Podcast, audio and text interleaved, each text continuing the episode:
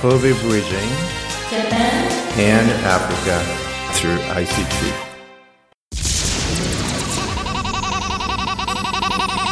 FM YY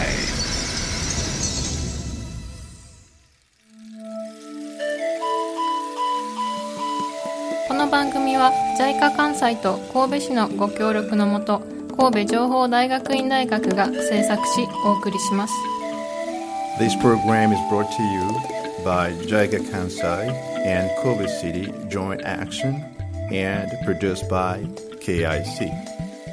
This program bridges Kobe, Japan, and Africa through social innovation by ICT and Yourself Project. この番組は ICT と人間力で社会変革を起こす事業を通して神戸日本とアフリカをつなぐための番組です。Hello, everybody. Uh, here at FMYY, uh, broadcasting from uh, Kobe, Japan. Uh, following on the conversation we were doing last month, um, we are here again on our special program uh, presented by me, myself, Sendaru Kumina, and Funayama from KIC all right. So we're gonna take you a little bit on a trip, um, starting right in Rwanda, where we are already implementing one of our programs that we believe we could carry on for long, for years to come. Right. So I, I've just been to Rwanda uh, into, uh, uh, a week before, and uh, yeah, as I have uh, been introducing about this project in this uh, radio program, uh, we are doing a human resource development project in Kigali, Rwanda. So uh, this time around, we are we are about to complete the second batch training, uh, which has been going on from June this year. So uh, this time we have 16 young people uh, interested in IoT, and they are undergoing a course uh, for um, creating a solution to a, a specific social issue in their own country uh, by making a prototype uh, using IoT techniques. So yeah, I've been there and I met the people uh, participating in this training, and uh, yeah, they came up with uh, some uh, very interesting uh, ideas All right. uh, to solve uh, uh, some issues in their countries. Like uh, some were working on uh, disaster uh, prevention. Prevention. Yes, and others were working on um, um, livestock management, Right. and some were working on uh, health kind of issues. So uh, it's a very uh, variety of issues what uh, tackled by our trainees, and I'm very proud of it. And uh, we will have a ceremony and their final presentations in the coming weeks. So uh, I'll be uh, giving you more updates about this in the coming month. All right, and um, that's that's a beautiful thing to have started that in Kigali. Um, for for the general public, um, Africa is divided um, um, or structured in in five economic zones. Um, the eastern part of which uh, Rwanda is part, and you have the southern part, which is basically uh, known as uh, SADC, uh, which is um, southern area um, uh, African Development uh, Econ- Economical Group. And then you have the northern part of Africa, uh, the Maghrebian part, and um, you would have the um, uh, western area and the central area. And um, at KIC, you would have a chance to basically find all those five different regions represented. Um, and then a good thing about this is that um, students coming from these various countries, they all have always, at some point in time, a chance to uh, meet people they wouldn't have had a chance to meet otherwise. So coming to KIC has not only been a chance to learn, uh, to get the technology, uh, but a place to culturally exchange uh, with other people, to get to know each other.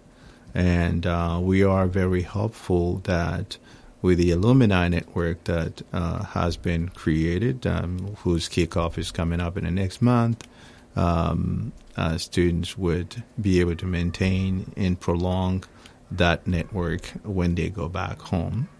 As the program in Kigali is doing, um, having the former students who are now back home uh, expanding the training program, and we'd uh, be looking forward to have that in other places as well. Yeah, of course. So uh, yeah, um, this uh, specific training project will be uh, coming to an end next year in the summer.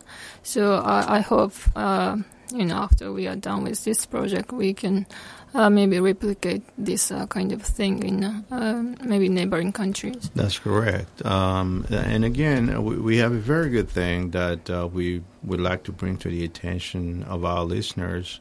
Uh, is that, uh, as my colleague just mentioned that previously, they go back with solutions and they train people locally, as with the fostering program in Kigali, to dive into social issues and try to bring a solution to them. Um, uh, and people come from very, very various uh, fields of um, uh, uh interest.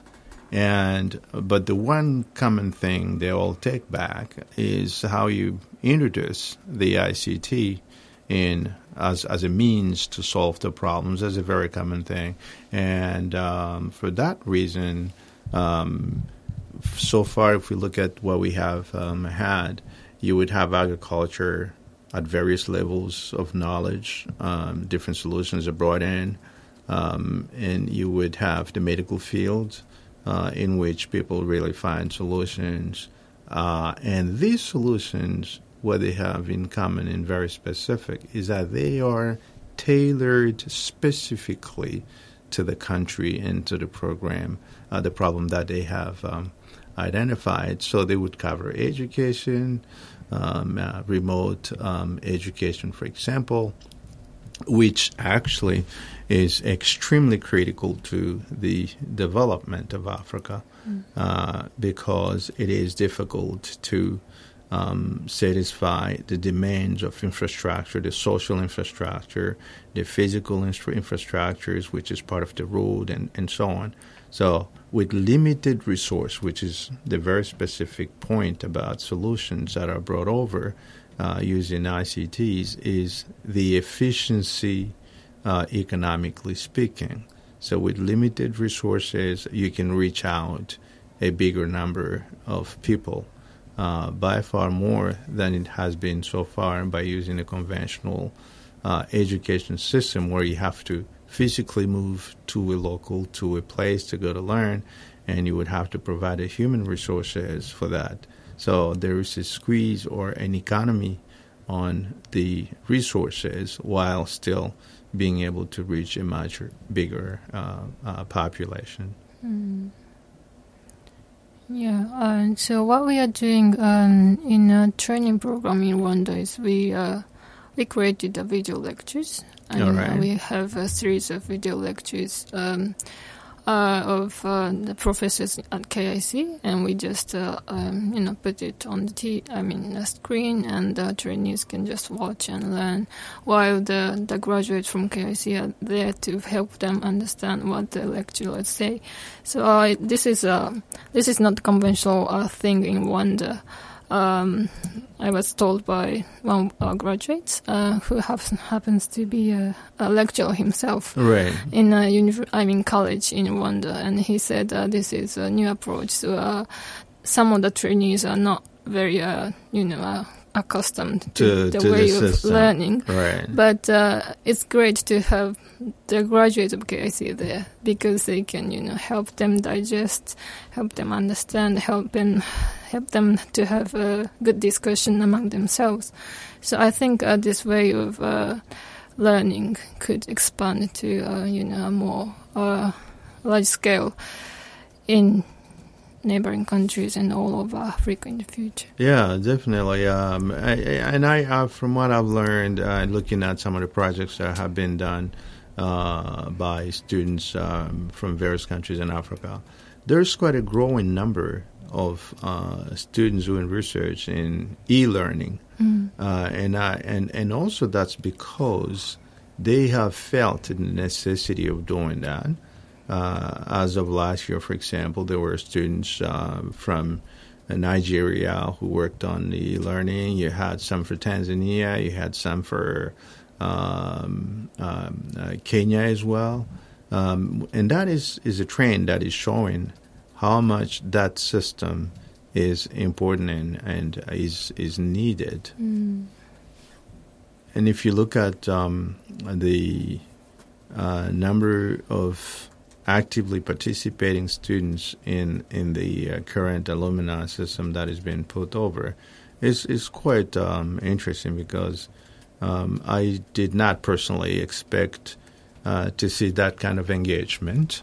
Uh, so we we could uh, expect to to have um, an extension to have this extended to to other countries uh, rapidly, which would be definitely in the benefits of um, mm. of, of all on both sides on on the KIC side and um, and each recipient um, mm. country. Absolutely, yeah. So I I've just heard that there will be an alumni event in Tanzania. That's right. Yeah, yeah, it's a very exciting thing. I think. Yeah, I, I do believe so. So actually, if if I could, I would love to make it over, and uh, you know, talk again to the former students physically, mm-hmm. uh, and uh, and so on. But I I how just one thing I'd like to ask you, because then you you've sort of observed that in in in, in Kigali. Speaking of the reception of the system, how is it received? Uh, one by the students mm-hmm. to begin with. How how do they feel about the system? Is it sort of easy for them to follow, or is do they feel a little bit uh, difficult, uh, or?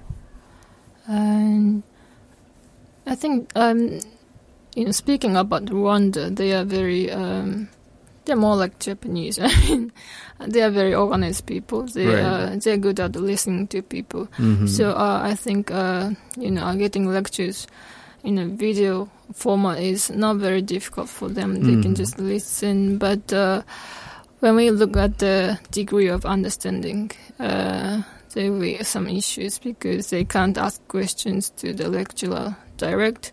So we have to have someone very good at these topics covered on the site. Right. Yeah. So that's that's our graduates. Uh, uh, okay, and that's where actually the uh, the graduates uh, would be extremely uh, playing the good role there. Yes. To, yeah, I mean, when you think of it, that's correct. When you do uh, a remote class, which is um, uh, pre-recorded, uh, that should be definitely one issue that comes out.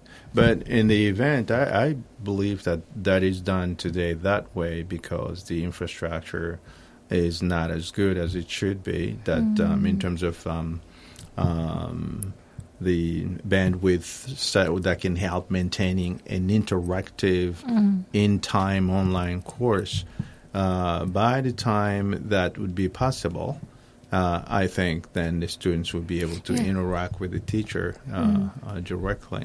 Absolutely, I think it's uh, technically it's possible at this time in Rwanda because uh, you know American universities I think doing that. Okay, but uh, KIC need to invest some kind of you know thing into yeah in order to do that. Right. Yeah. Yeah. Yes, the, I mean the future. I, am quite sure uh, the future of education is mm. somehow going into that direction. Yeah. W- at high speed.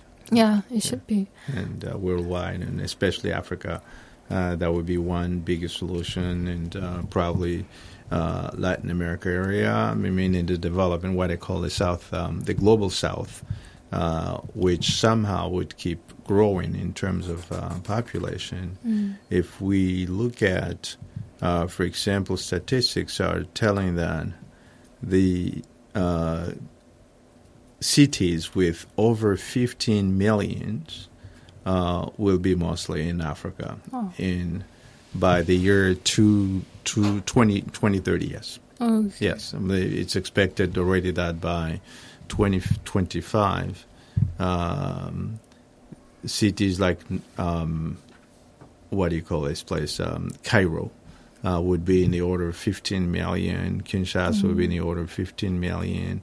uh, there are about uh, four places that would cross the 15 million uh, people in cities.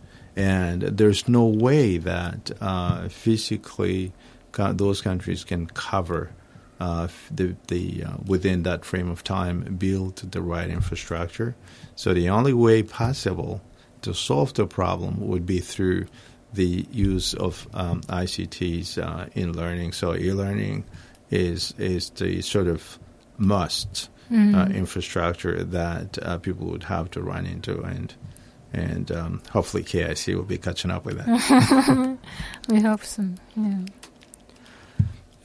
And um, uh, for example, I, again, looking at the case of Kigali, but that's where we are practically already uh, operating.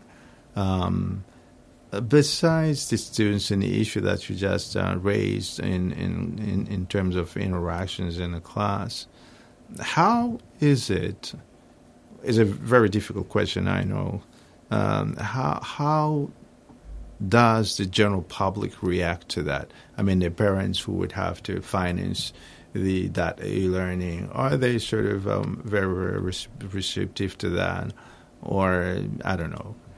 And so, in general, um, when we are when we provide some kind of training Mhm. in Rwanda or I mean under JICA's project, right. uh, it's very common to provide the small amount of money or the means of transportation Right. to get them come. Uh, come. Yeah, so Yes. uh, that's what we are doing under this project. So uh, we are not very sure about you know how we can scale after this project as a business. Mhm. You know, um, because we are not sure if they would come even right. if we don't If provide. yes, if they don't have, uh, uh, of course, one, one thing we could suspect is, um, which is a very general problem with all African cities, the mass transit is lacking, is Mm. lagging behind, uh, which means that trans- transportation versus the income would always felt uh, quite high.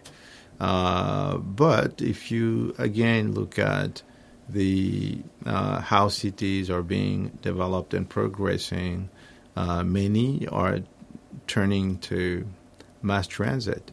Uh, we had, for example, in the past two years, we had quite a good number of uh, students that moved, worked on into transportation issue. Mhm. I just remember a case of uh, uh, James, for example, from Tanzania, and he was even uh, in Japan Times uh, before uh, during the time he was doing his uh, internship uh, because of a project that he did at KIC Mm. um, uh, in relation with the public um, transportation, dealing exclusively with uh, mass transit. So, uh, if you again look at uh, Ethiopia, for example, um, and uh, Somalia, in that area, they're developing uh, more and more mass transit. So, hopefully, that could help reduce the price of um, uh, transportation and um, uh, encourage parents to uh, put a little money out and, and, and Mhm. go to school. Yeah, yeah, absolutely. Yeah, there's some uh, innovation going on in the sector of tra- I mean transport in many countries in Africa. So I hope uh, you know those innovation would make things easier for them. Right. You know, uh, actually, the concept of uh, uh, remote uh, training is a little bit old in Africa, although they did not manage that quite quickly. I, if I can remember, Cote d'Ivoire hmm uh, tried probably uh, in the towards the end of the seventies and uh, eighties when they wanted to relocate, and they built actually a new city, uh, Yamoussoukro, that was um, um, the in in the country of in a countryside. I mean, the Mhm. area where uh, at the time then President Houphouët-Boigny was. Um, uh, that was the area where he was born. So they decided to move the capital city to um, to Yamoussoukro. Okay. Uh, and because he knew, they knew at that time that it will be difficult to bring professors, instructors into the area. Mm. So they tried the remote education actually. Ah. Yes, they would have uh, televisions, and uh, that was a system provided by French people, I guess. And professors would be in Abidjan, Mm. but teaching students in Oh, um, in in remote area. okay. Then there was no yet uh, uh, internet, and there was not yet these ICTs, uh, but they use the television Okay. channels to provide a course. Mm. So if uh, to a certain point, some countries like Cote d'Ivoire, they've had that past experience, which they can revive today um, easily, and I believe people are sort of prepared a bit to that. Mhm. We um, yes, um, yeah. Uh, this would be. Have you been to Ethiopia? Yes. All right. So, if you would just look at KIC as a base, and um, you were when were you in in Ethiopia? Uh, I've been there several times. Right. I like yeah, 2010, 2016. yes. Right, and it's it's a spot to look at. I believe their uh, population is increasing Yep. uh, positively, and they made a good move Mm. recently by opening the borders. So now anybody can go to um, Ethiopia without visa, going through the visa procedure Oh, throughout the entire Africa. So, and then you can you can get to the airport and you get a stamp and you move into there, which I believe would encourage uh, the economy, would support the economy quite well, and might be the next spot to look into for expanding. This is Mm. oh, on a personal level, expanding into what how would what would be your take on that? Uh, Rwanda uh, program has been going on. mm. Do you think it would be with the same chance and uh, uh, easy to develop that in in, in Ethiopia. Ethiopia?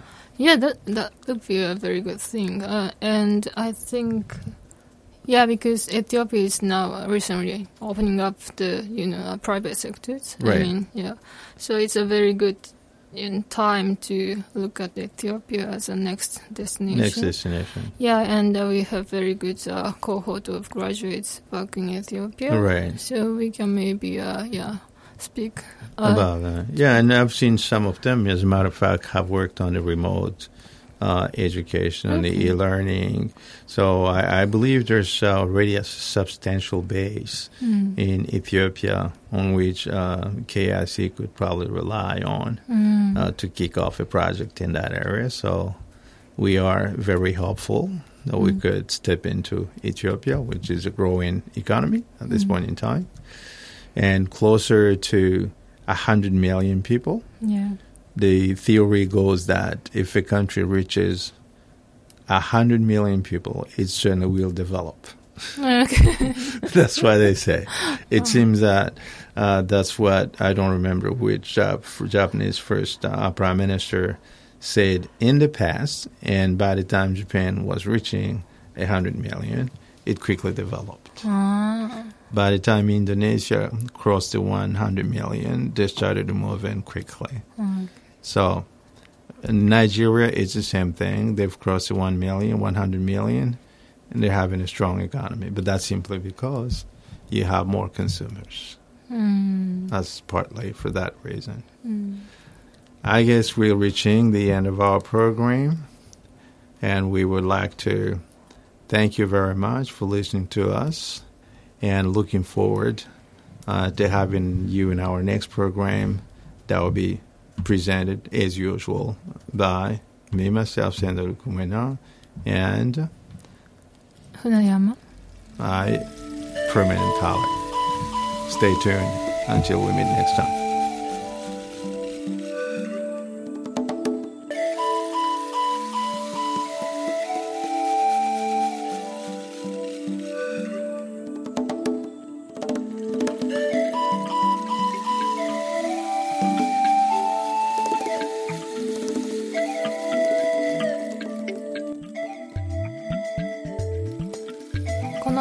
は ICT と人間力で社会変革を起こす事業を通して神戸日本とアフリカをつなぐための番組です This program bridges Kobe, Japan, and Africa through social innovation by ICT and Yourself Project.